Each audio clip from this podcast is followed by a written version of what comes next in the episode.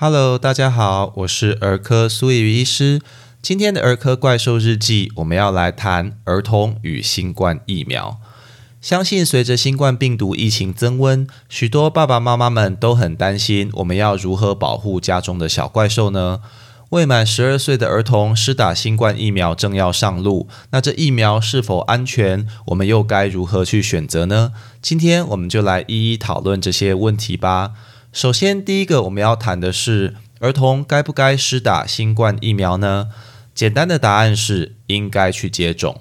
接种疫苗是目前已知可以最有效预防新冠病毒感染以及减少感染后重症及死亡率的手段。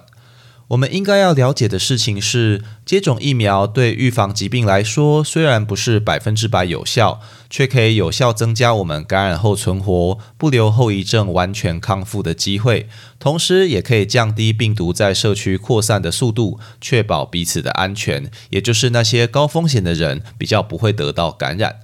另外，遗憾的是，疫苗也不是百分之百安全。接种疫苗仍然会有发生副作用的机会，所以儿童是不是该施打新冠疫苗，与接种其他疫苗一样，是一个权衡利弊得失的过程。举例来说，医疗先进国家的儿童在罹患新冠病毒后，他的死亡率较成人低，但大约还是有万分之一。另一方面，儿童如果注射新冠病毒疫苗，他要发生严重副作用，甚至是死亡的机会是低于千万分之一。那即使是你说容易发生心肌炎副作用的青少年，那这个发生率可能也在万分之一以下。所以这样比较起来，施打疫苗的好处似乎是比坏处要多上百倍，甚至是千倍。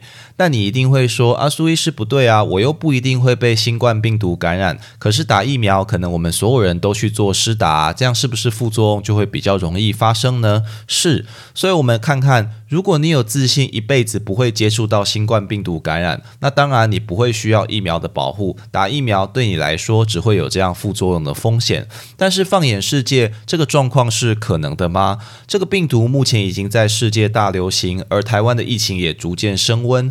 儿童接触到新冠病毒的机会，未来也许会跟感冒一样频繁。每个人都有可能会遇到啊，所以我们还是需要施打疫苗来保护自己。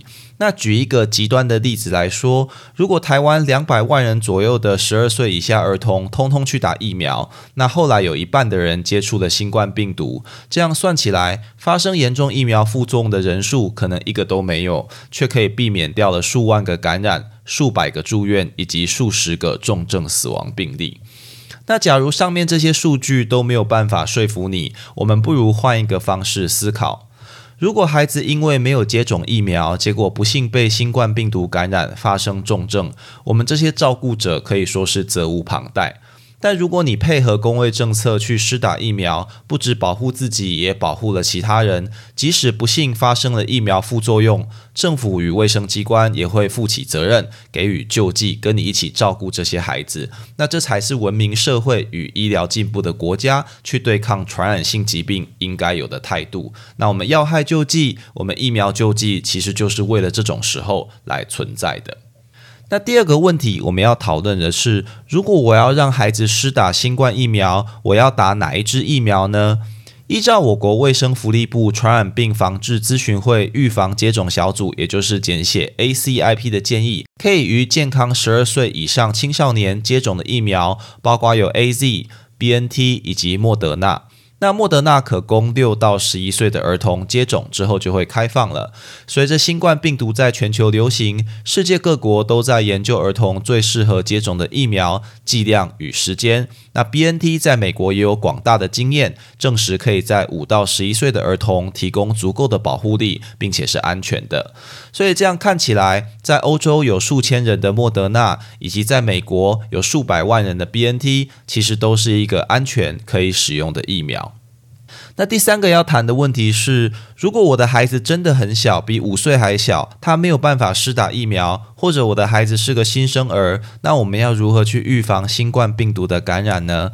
其实目前除了勤洗手、戴口罩以及避免群聚这些基本的防疫手段外，我们确实没有很好的方式去预防这些孩子得到感染。所以唯一能做的就是利用泡泡效应。那这个我们在之前讲疫苗的章节有提过，也就是说，如果照顾孩子的成人以及会与他接触的人，通通都去施打了疫苗，也好好管理自身的的健康，那这些人不会得到病毒感染，自然而然的，这些无法受到疫。苗保护的孩子就被包在泡泡里保护起来了。好，那受保护的儿童、新生儿包在安全的泡泡里，不容易受到病毒侵袭。但是你不能够把这个事情去无限上纲，说那我们就都用这个做法，不要去打疫苗就好啦。为什么呢？因为你这样的做法，等于是说你相信自己天生神力哦。其实你只是被包在很多配合工位政策、用心做好防疫的人建构的泡泡里。那有一天感染的人逐渐增加，这个泡泡保护不了你了，大家就一起中标。好，所以这不是一个健康的。态度，我们要把这样的方式留给真的没有办法施打疫苗的人。所以，能够施打疫苗的人，尤其是家里有幼儿的爸爸妈妈们，要尽量完整接种，保护自己以及家人哦。那接着我们要谈的是，孩子感染新冠病毒的症状与大人会有什么区别呢？要如何去做判断？儿童感染新冠病毒在临床上其实最困难的就是诊断了，发烧。咳嗽、肠胃道症状，这些都是很常见。那由于无症状感染的比例其实偏高，而且许多感染疾病与病原都可能会造成类似的症状，所以除了去做筛检，也就是快筛或者 PCR 外，我们并没有其他有效的手段来区分新冠病毒与一般的感冒啦。那另外值得一提的是，部分感染新冠病毒的儿童在感染二到六周后，会发生一个叫儿童多系统炎症 （MIS-C） 的疾疾病。好，那。那目前认为这是一个新冠病毒感染后，由于免疫系统失控，造成全身发病的疾病，与我们之前介绍过的川崎症是有几分相像的。一旦得到，就有可能会有发烧、起红疹、结膜发炎、草莓舌、手脚与淋巴结肿胀这些症状，严重时甚至会造成休克以及心肌的损伤。治疗跟川崎氏症也很像，是以免疫球蛋白与类固醇这些抑制免疫反应为主。那总而言之，在这个疫情逐渐升温的时候，如果家里的孩子出现的身体不适，或者是高烧不退，这就必须强烈怀疑可能有新冠病毒感染的状况。那如果孩子已经确认感染新冠病毒后，我们应该要怎么样去处理呢？其实跟所有疾病一样。如果有身体不适，不论你是不是怀疑新冠病毒感染，都必须要就医去评估检查。如果你在家自行快筛新冠病毒呈现阳性，按照现在的规定，可以把快筛结果密封包装后，自行到指定的医院或者裁剪站交给医护人员，那进一步做 PCR 核酸检测来确认。过程中不应该搭乘大众运输工具，好以免传染给其他人。但是考量到现在确诊者逐渐增加。未来这个采取快筛就视为确诊是一个好方法，不然没有那么多的量能帮所有人去做 PCR。但这个部分还待卫生主管机关来做决定。那如果你是在筛检站采检，或者在医院确诊的话，卫生单位就会主动通知你后续的处置，依据你的状况决定是不是需要住院治疗，还是可以安全的在家隔离观察呢？好，是这个样子。那自主健康管理中，如果你出现一些风险因子或危险征象，也应该立刻就医评估。比如说是年纪小于一岁的儿童染疫，或者你持续发烧超过四十八小时，高烧超过三十九度，合并一些发冷冒冷汗的征象。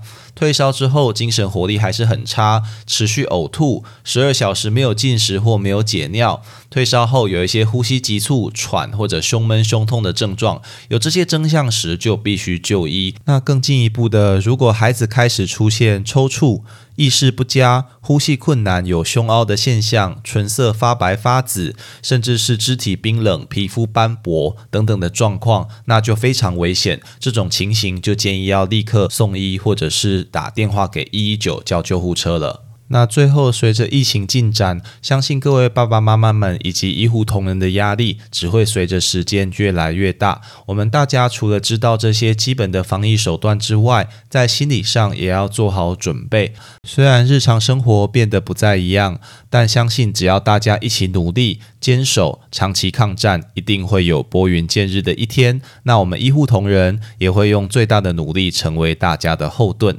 如果对于这些卫生资讯，或者是新冠疫苗，还有更细节想要知道的，就可以上卫生福利部疾病管制署的网站，上面也会有非常完整的说明。让我们一起保护家中的小怪兽吧。以上就是今天的全部内容。如果你喜欢本频道，欢迎按下关注、订阅，并且分享给你周遭的亲朋好友，这样就能收到本频道的最新通知，也让苏医师有动力提供大家更优质的内容喽。也欢迎各位听众到 Apple Podcast 留下你对频道的看法，或寄 email 到频道信箱，提供您宝贵的意见哦。我是苏怡医师，我们下次见。